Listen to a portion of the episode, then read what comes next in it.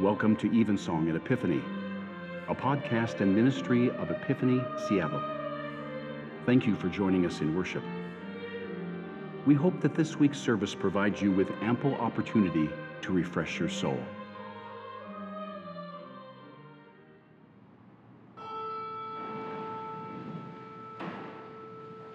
I will bless the Lord who gives me counsel. My heart teaches me night after night. I have set the Lord always before me, because he is at my right hand, I shall not fall. Grace be unto you and peace from God our Father and from the Lord Jesus Christ. O Lord, open thou our lips.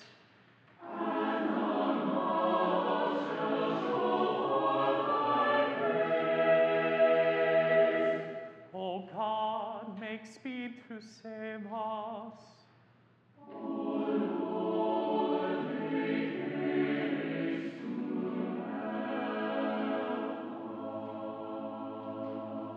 Glory be to the Father, and to the Son, and to the Holy Ghost. Praise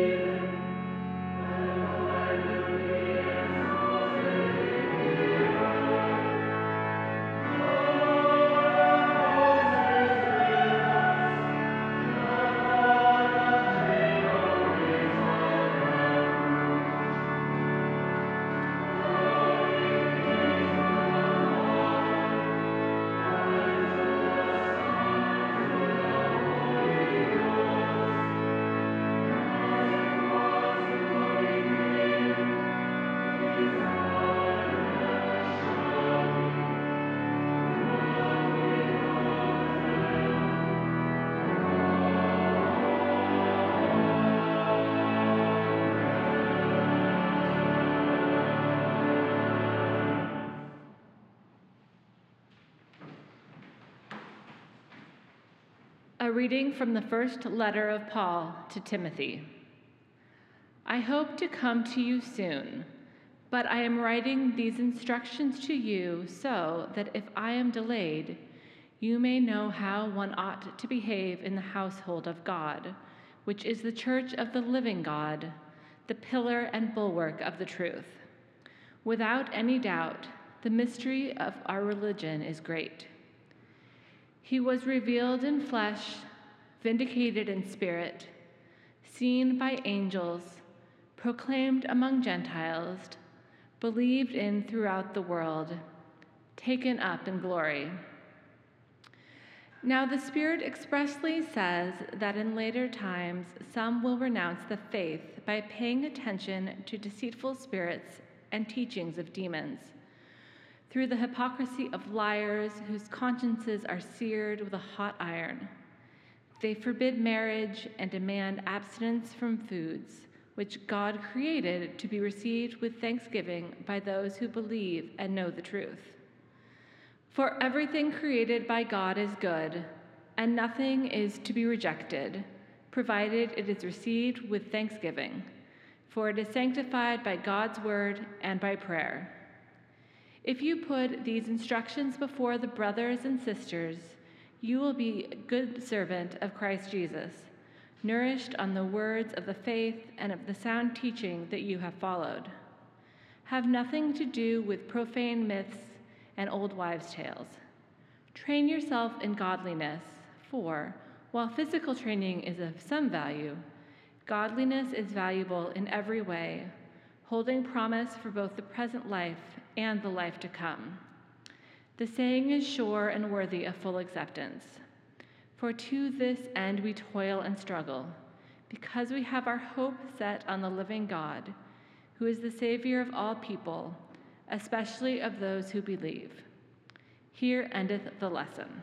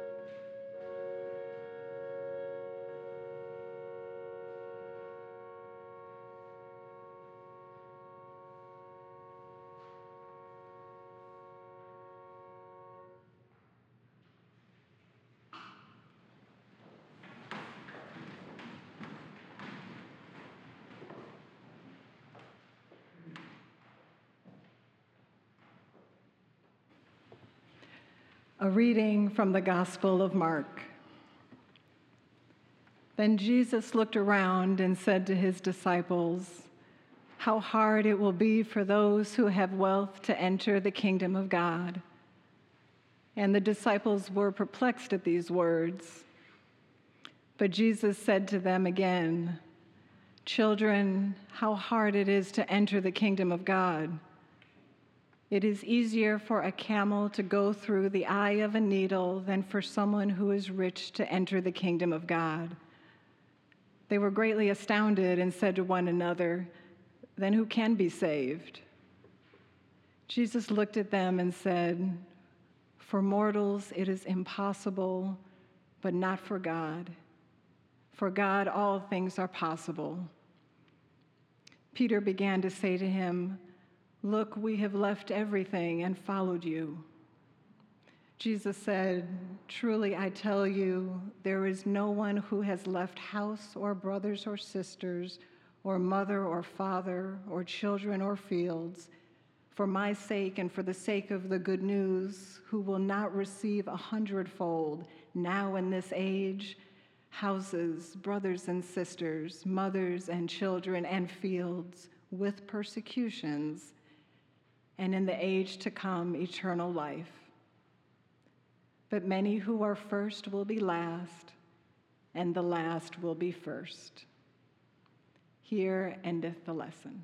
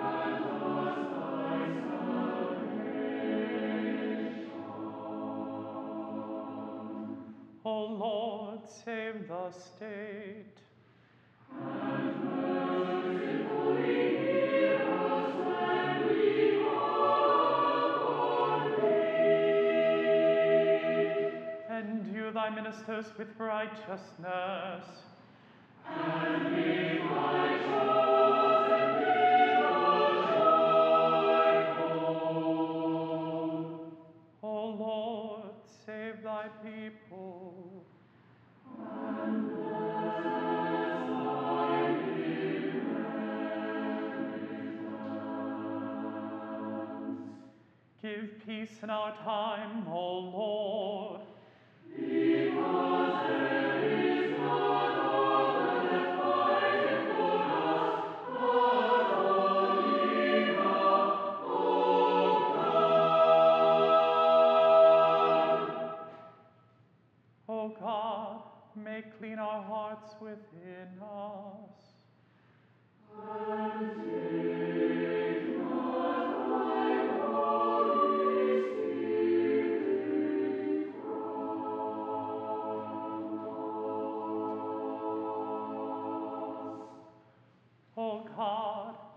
strength of all who put their trust in Thee, mercifully accept our prayers, and because through the weakness of our mortal nature we can do no good thing without Thee, give us the help of Thy grace, that in keeping Thy commandments we may please Thee both in will and deed, through Jesus Christ our Lord, who liveth and reigneth with Thee in the Holy Spirit, one God, now and forever.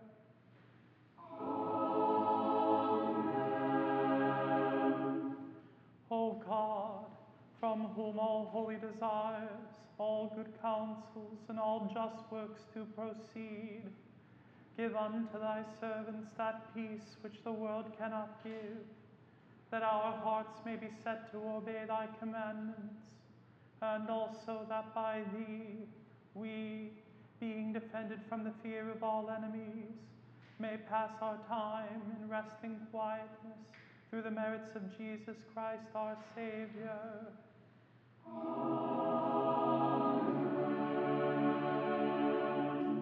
Lighten our darkness, we beseech thee, O Lord, and by thy great mercy defend us from all perils and dangers of this night, for the love of thine only Son, our Savior Jesus Christ.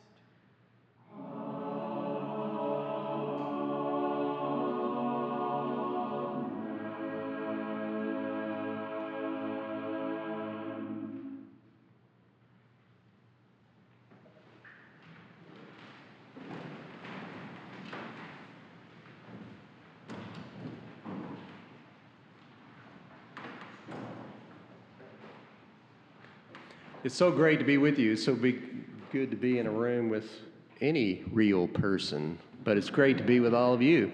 And uh, if you're out there in cyberspace watching this, equally as glad you're with us. All of that, you people in this room and the people out in the cyberspace, make me proud and glad that the power of the Episcopal Church is still alive, even in the face of the Super Bowl and the face of the Olympics and pandemics and all kinds of stuff like that. Yet, here we are.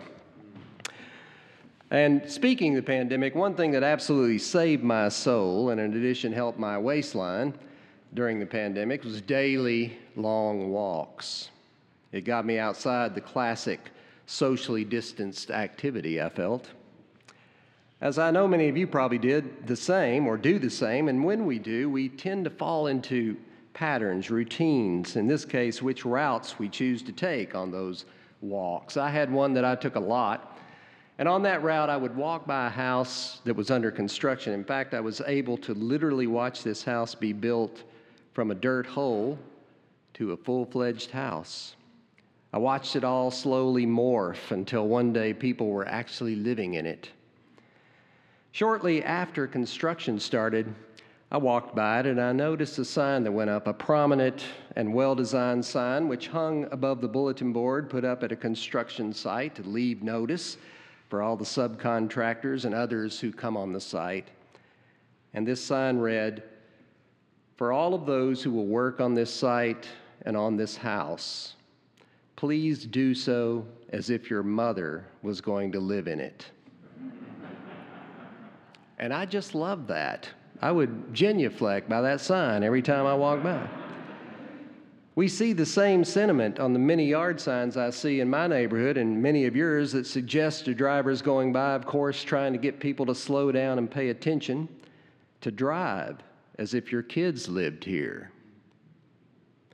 It's not too big a leap to get to the gospel message, really the core of our faith and belief, the golden rule do unto others as you would have them do unto you.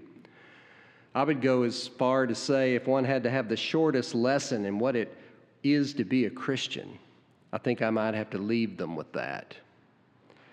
Another version of all these was given to me by one of the doctors at Ahli Arab Hospital in Gaza, a place I've had the great honor and blessing of visiting in 2014, and a place I hope to return to visit in October of this year, and one of the more than two dozen schools, hospitals, rehabilitation centers, and other outreaches that the American Friends for the Episcopal Diocese of Jerusalem Fund. This physician was asked what to him would constitute a good life. And he quickly responded The secret to a good life is making sure my neighbor has a good life. I was so moved by that reply as we sat in the middle of Gaza, which is really a prison with two million people. Perhaps in that is summed up all of these notions. Build this house as if your mother was going to live in it. Drive as if your children lived here. Do unto others as you would have them do unto you. The secret to a good life is making sure your neighbor has a good life. Such profound truth and yet so very counter to everything our human mind, our human living day to day in this world just seems to pull away from. Every person for themselves. Take care of your own. You get yours, I'll get mine.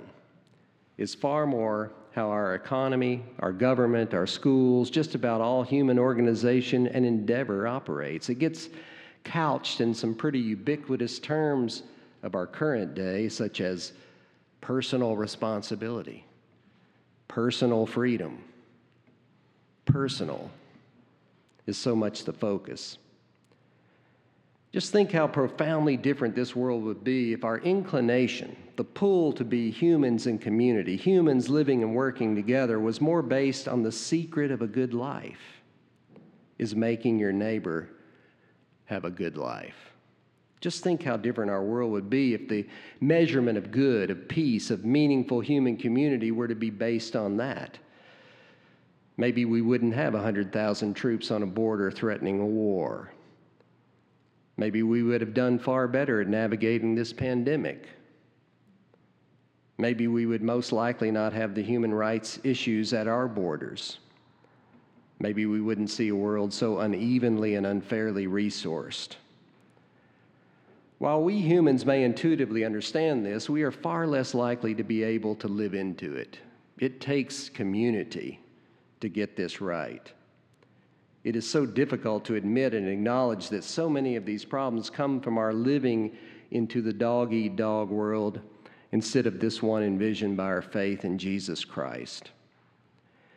Families don't bring young children on thousand mile marches through the worst conditions just because they are greedy and want to take your job. They do it because the life they live in the place they call home has become a living hell. Think how different it could be if our policy, our communal life on this planet, were instead based on build this house as if your mother was going to live in it. The secret of a good life is making sure your neighbor has a good life. Folks, whether you're in this room with me right now or watching out there somewhere from around the world, or even seeing this some other time after we gather today, this is our faith. This is the world turned upside down that Jesus was constantly imploring us to make a reality. And on this night, this beautiful night, which you, Epiphany, have done for so long and so well, this is, I would argue, the entire theme. It is exactly what it means to have a heart. It is to build this house as if your mother was going to live in it. It is to do unto others what you would have them do unto you. It is living into a life of work and giving built on the firm belief that the secret to a good life is making sure your neighbor has a good life. Wherever you are, wherever you are listening to me, this is our faith. This is what it is to be Christian. This is what it means when our gospel says, lay down your life for a friend, when it says, give everything away, everything, and follow me. It's not saying literally leave all your belongings on the corner. But it is definitely saying in God's world, none of what the world says you own, says is yours, says you possess and hold on to, none of that is true in God's world, no matter what legal documents you have in this world to prove it. We give everything away, or we are called to, when we hit those baptismal waters and when those waters wash over us. The ontological change, the transformation envisioned through baptism is that to give it all away, to move from being an owner to a steward, a caretaker, someone who takes care of what has been given to you. And part of stewarding that is making sure what you oversee, what you steward, all of the possessions, assets, money you have is used to move ever closer to God's kingdom, God's economy, the dream Jesus laid out for all of us. Several years ago, I made a decision that I had no need to chair any committee or board if I didn't absolutely have to. Or, and especially if I didn't totally 100% believe in what the organization did. And I have to tell you, I'm adept at staying out of that. I've done very well. But then the American Friends of the Episcopal Diocese of Jerusalem came along, and it filled every one of those criteria. So I agreed to chair it because I believe in it so much. I believe it is one of those organizations, as are all of those you, Epiphany, so generously support, that helps me walk straight into that upside down world it is a way I can live into, incarnate that theme I've centered on tonight build this house as if your mother was going to live in it. The secret to a good life is making sure your neighbor has a good life. Do unto others as you would have them do to you. The living stones, the name we use for the Christians still left in the land of the Holy One, Jerusalem and Israel, Palestine they are our neighbors. Those you serve through the Haiti Micah Project are our neighbors, as are all those you serve through the Nicholas Fund, Night Watch, Teen Feed, the YWCA, all of them, our community, our siblings, our neighbors, our sisters, our brothers, our fathers, and our mothers. This is the way this house is supposed to be built. Jesus told us how to build it when he came and lived and died and rose in our midst. And he left us this charge to build a house, a community, a people, a world where all are neighbors, even in all of our individualities, all of our uniquenesses, all of our differences, language, colors, cultures, beliefs, economic status, abilities, even with all of those distinctions, to be yet, and most importantly, one, united in Jesus Christ. That's the house he calls us to build. It's the reason for our faith. It is the so what of our existence as Christians and as followers of Jesus. So I urge you to join me and all here in building that house. That is what we're all here about tonight. And because of all that, I am not at all ashamed to ask you to give and to give generously because I know and believe it will change the lives for the better of those who will receive it.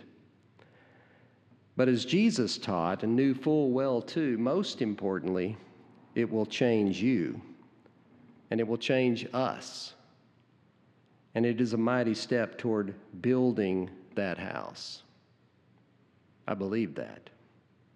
That's why I stand here tonight with you for this event. Do unto others as you would have them do unto you.